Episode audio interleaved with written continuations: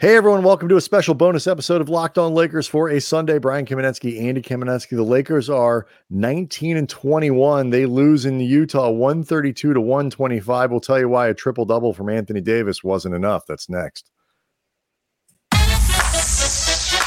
You are Locked On Lakers.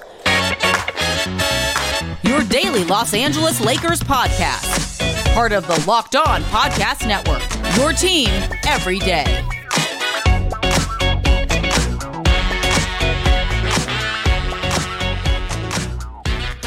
Thanks to everybody for making Locked On Lakers your first listen of every day, Monday through Friday, no matter how or where you get your podcasts. It's always free, never behind a paywall.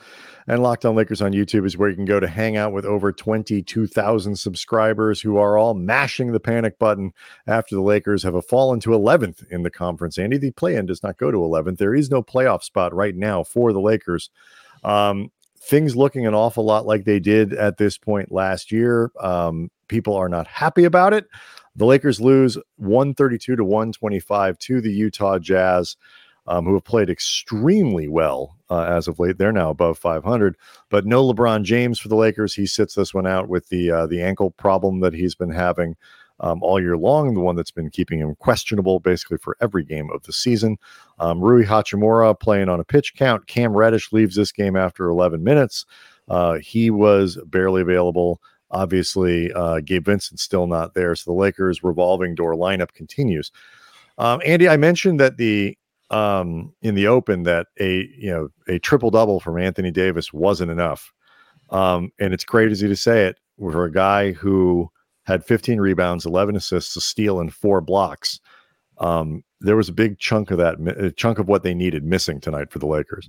Yeah, I mean, like you said, it's unfortunate when somebody who did a lot of really good things in this game, like Anthony Davis. Unfortunate, kind of unfair, even. Yeah, I mean, his passing out of double teams was really good tonight. He obviously hit the glass. He made some really good defensive plays, but you know, he missed some very makeable shots in this game, and it's it's the second game in a row actually where Anthony Davis has struggled offensively, which is extremely unusual for him this season. Um, if you are looking for, I guess, a positive spin on this performance in particular with just Anthony Davis, it's that he continues to really conduct himself like the franchise face for the Lakers. Afterwards, he said, quote, everyone did their job except me. I didn't do my job. Obviously, Bron's out. Everyone has to step up. Those guys did except myself. So this one's on me. Right. 15 of 20 we missed it. 15 of 21 from the floor for for AD. So he had 15 points, um, five of six from the line, but he missed 16 of 21 shots, which is obviously difficult for uh, the offense to absorb when LeBron doesn't play. Yeah. And and again, like it is, as you noted, tough, I guess, sort of like a, a a tough way to think about somebody doing an awful lot while they were out there, but and not necessarily even playing badly as as much as results badly, but results matter. Yeah. And it's it's not like all of these shots AD was missing were extremely well guarded or like shots that he was forced to take or anything like that. A lot of these were shots Anthony Davis normally makes and frankly tonight needed to make. Yeah, look, I mean the, the Lakers got some support um, you know, for you know, on this night where where LeBron, you know, obviously not there and and just short guys, you know, Rui in short minutes could only play, you know, only play the 19 and Darvin talked about before and after the game that his minutes were limited. Now, what that means going forward is something that we're going to get into over the course of the week because I know broadly, um, you you in particular, Andy, are still upset with what how much he's able to play on a night to night basis. I just feel like unless he is perpetually on a minutes count because he's perpetually returning from injury, you know, let the let the man hashtag free Rui. Like, yeah, I mean, really in, in tonight, you know, S- Saturday it was it was the issue was the pitch count, but the, the the but and he has been sort of perpetually injured, but the you know it it gets to how just scattershot this season has been. But I mean, he was very good in his 19 minutes. He had 17 points, played very aggressive. Darvin had nothing but praise for him after the game. Let me, let me just say this really quickly. Just um, sure. I don't want to get sidetracked on Rui's minutes because it was not the story of this game. I definitely don't want. To, I definitely want to make sure we end up talking a little bit about D'Angelo Russell. Yes, for sure. He was phenomenal. But what what can make this feel confusing at times with Rui or frustrating, or as you mentioned, even everything feeling scattershot is Cam Reddish, to the best of my knowledge, has not been on minutes restrictions, yet keeps having to leave games because he's re-aggravating stuff. So at some point, either Reddish needs to just sit a few games, get himself right, or again hashtag free Rui. I like I know not all injuries are the same, right? Not, uh, and, and and you know Darvin is not creating the I, the minutes yeah. restrictions. That's the no, training no, no. staff. But you're right. I mean, like, should would it be better if Reddish? It's it is it is more disruptive for Reddish to play. I think it was eight minutes the other night, right. eleven minutes tonight, and then have to leave yeah. than it is for him not to play at all. No, no, I want to make it clear. I the minutes restrictions that are that are non-medically related to Rui, that that's not on Darvin, that's on the staff. I want to make that clear. I'm just saying when it seems to be so inconsistent that one guy who's not on a minutes restriction seemingly can have to leave games because he's re-aggravating stuff, but another guy comes back and is on a minutes restriction, especially it becomes frustrating when he's playing well. But again, I don't I want to get sidetracked on that. Right. So, you know, but, you know, the, the, support again, it was there. Christian Wood played well in his 22 minutes, 15 points, nine rebounds, five of 10 from the floor, hit two of six three pointers.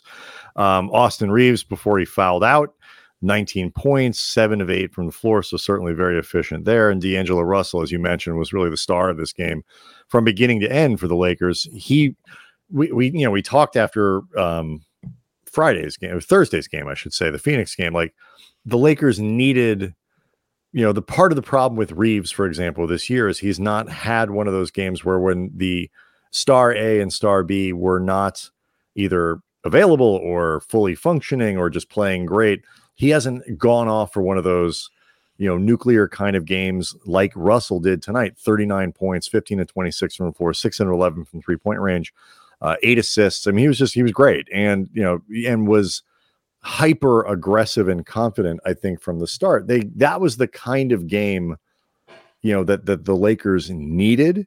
And he started um, in place of lebron by the way. Yes. Um and it's just it's one of those deals and i get why. And a lot of there was a lot of granted there is no lineup that darvin could put out that would make people happy at this point. But um you know why is you know dealer why he's going small against utah and they're going to get killed on the glass and sometimes they they did or whatever. But the the the reason is, and it was the same reason that Skylar uh, Mays played a little bit, you know, played ten minutes in the game.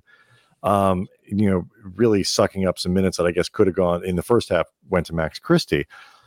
Clearly, they've reached a point where they feel like they need two ball handlers on the floor at all times. And if LeBron can't play, you have to rotate through Russell, Reaves, and in this case, Mays. Like it just the the offense has gotten so dysfunctional otherwise i think this is where they're going and like you can argue with that you can argue with that you know logic or you can argue with the the the the decision making there but it really just gets to how hard it has been to come up with something that feels coherent because they were like for example they were talking about D'Lo probably having played himself back into the starting lineup because if you look at the last few games, he actually has played pretty well again, and this is a guy who's been a starting point guard for his entire career. Um, and the idea that he'd play him back and play himself back in the starting lineup makes sense, and it, I happen to think it's probably a good idea and have thought that for a little bit. But it again becomes a large change to what they're doing. They can't settle on anything and in a vacuum, Andy, it's like, okay, well, it's because on one night this guy's out and then this guy misses three games and that. But it's just like, yes, and and to quote our, our friend Darius Soriano, yes and no. Like there's some of it's circumstance and some of it's just they can't get decision making and performances to line up in a way that allow them to play the same lineup with repetition. Well, they also can't get two way decision making to line up because the obvious concern, and I think with some reason, is if you go back to D'Lo and Reaves as the starting backcourt, they're going to get picked on defensively to the point where you're going to be basically giving up all the points you score. And look, you might make an argument that this team has been working so hard defensively to try to make up for the fact that they can't score that maybe you need to just give them give them a bit more of a break with a functional offense right. like you know just from a sort of spiritual mental level like maybe there is an argument that could be made there you know and if and if you do that then i think also you have to consider what one does with Taurean Prince because I, I, think at that point you may have to consider starting Vanderbilt instead of. Well, Prince. I think I think if you're going to start Reaves and and um, D'Lo Russell again, you have to start Vanderbilt. Right. Um, I just I think I think you just have to because also too at that point you're you're you've got two scorers alongside LeBron and Andy, and assuming Reaves ever gets his shot consistently back from outside, two three point shooters. Right. So and and Reaves, you know, part of the reason Reaves and Russell didn't work at the beginning of the year was a Vanderbilt wasn't available, so I mean maybe it was part of the combination, but it was also Reaves was just terrible.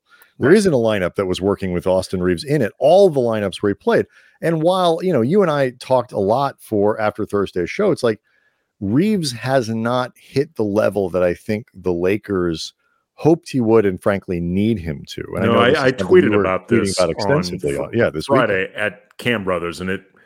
I, I thought it would. It did provoke a very interesting reaction, and you know, to make it clear, Austin Reaves is a good player. I'm, but I I think the Lakers thought he was readier for the third role on a contending team than he actually is. Or, and, you know, maybe granted, underestimated the growing pains it's it's not entirely about Reaves. It, it, to some degree, you know, there's a trickle down effect from other guys either underperforming or not being available. But part of what you look for is in a third guy on a contending team is their ability to semi regularly step up in those moments to offset right. what you don't have. That's part of what makes you the third guy. And Reaves just isn't at that level, which, by the way, 95% of the league can't 90, do that. Yeah, maybe maybe even more. And it like in you have but, to be damn good to do that. So, you know, but the reason that you go back to that lineup, the reason the lineup wasn't working is Reaves was just so bad. There, like I said, there were no lineups with Reaves in them that worked because Reaves was the problem. He has since, you know, you can argue about the level and is it high enough and this and that and whatever. But you know, he broadly speaking, he has played, he has turned it around since then. Um, he was unplayable playing, before. right. He is playing much better yeah. now than yeah. he was then. Um, and so, like, there's a good chance that at the very least, some of the results with that as a starting lineup would work. And it's, it, it, well, I want to talk about this more this week. And obviously, Monday night will be, um, we're going to take Sunday off. We got some family stuff going on. Sunday um, into Monday. Sunday into Monday. Um, and so you know our next show will be after Monday night's game against Oklahoma City. Um, I, I want to talk this week just about that situation they're in because on the one hand you're forced to change lineups a lot on the other hand and and then you're also kind of in a situation where you know you want to respond to what's working but that in and of itself that process continues to force you to do things slightly differently every game. And I feel like I feel like the Lakers are getting closer to at least establishing who is going to play, if not the order. No, but I mean, it's it's just they didn't play terribly tonight at all. I mean, I they, thought they played fine. I, I, mean, again, they're missing guys. Utah is the hottest team. I realize they're just a game over 500 now, but they've been the hottest team in the NBA. Um, you know, over the last couple of weeks. Um, the Lakers were shorthanded. They were not, you know, LeBron wasn't available, and they, you know, even the guys who were available, like Hachimura, they couldn't play 38, 32 minutes or whatever. And then Reddish missed the second half of the game. Right. Like they, as a, as a, and they managed to keep the game tight despite AD missing 16 shots. Right. Like, and Utah, by the way, going to the line 39 times. Yeah. Um, side note on that. Um, I, I'm not looking to complain about it, whatever, but Austin Reaves ended up falling out in this game.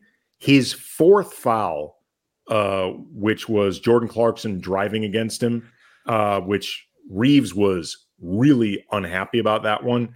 And during the broadcast, Stu Lantz and Billy Mack wondered whether or not they might challenge it. They should have challenged that one. If anything, that was more of an an off arm foul on Clarkson Yeah. than anything Reaves did. The the one that fouled him out was was a was a good call. He Oh. it was a it was a block on Reaves that was appropriately called. So yeah, But it's just, I mean, I, the 39 uh, free throws is interesting too, because like, you know, a lot of people, and this is something else to talk about this week, and we'll wrap it up after this, but like, you know, it's a lot of what people have been talking about is how terrible the three point defense has been. And that's true. But one of the things that, that, that, you know, the Lakers have done to compensate for that is that they foul very little. They keep teams off the line. They're once again one of the best teams in the league at doing that.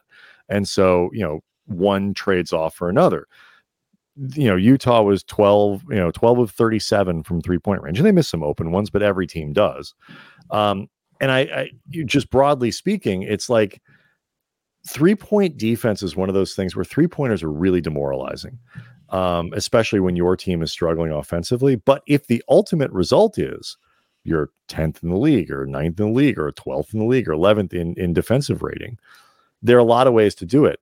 What the Lakers have to be able to do is either defend the line, defend the three, or keep teams off the line or whatever. But like we saw a little bit of that trade off um, on on Saturday. They're just they're they're in they're in a really difficult position um, with a really hard schedule coming up, home heavy as it is, uh, and then a tough road trip. Um, this this this early month January stretch, Andy, I think it's fair to say, has not gone in the way that they would like. no. Um, anyway, lots more to talk about over the course of the week. Again, we'll be taking Sunday into Monday off. Next show will be Tuesday, uh, following, you know, for Tuesday following the Oklahoma City game. But first, this. Uh, that Locked on Lakers is brought to you by Jase Medical, and we all use sports to escape from the realities of real life, which can be daunting and crazy. But unfortunately, real life never goes away for good. And according to the FDA, pharmacies are running out of antibiotics like amoxicillin right in the middle of the worst flu season in over a decade. And we've seen over the last few years what can happen when the supply chain gets bogged down for whatever reason with whatever product. It's really stressful. Thankfully, Jase Medical can help alleviate that stress. The Jase Case is a pack of five different antibiotics to treat a long list of bacterial illnesses, including UTIs, respiratory infections, sinusitis, skin infections, among others. These are medicines that could be really handy to have if your doctor wanted to prescribe them, but access for whatever reason not readily readily available. Visit jasemedical.com and complete your physician encounter. It will be reviewed by a board certified physician and your medications will be dispensed by a licensed pharmacy at a fraction of the regular cost. It's never been more important to be prepared than today. Go to jasemedical.com, use the code locked on to get $20 off your order. Locked on Lakers also brought to you by FanDuel. Andy, the playoffs are here. The playoffs, man, the playoffs. And uh, you got the Rams in Detroit. I'm very excited about uh, Sunday's game with her. I think they're going to win. I think they're going to win. Um, new customers right now at FanDuel, um, America's number one sports book, you get 150 dollars in bonus bets guaranteed when you place a five dollar bet. Again, that's 150 mm. bucks in bonus bets, win or lose. The app is so easy to use, and there are so many different ways to bet. You got live same game parlays. You can find bets in the new Explore tab, make parlays in the Parlay Hub. That is the best way to find popular parlays and more. There's more ways to do it, just endless ways um, to do this stuff over at FanDuel. So visit fanduel.com slash locked on and make your first bet a layup. Again, fanduel.com slash locked on. FanDuel, the official partner of the NFL. Everyone have a great Martin Luther King Day holiday. We'll see you after the Oklahoma City game.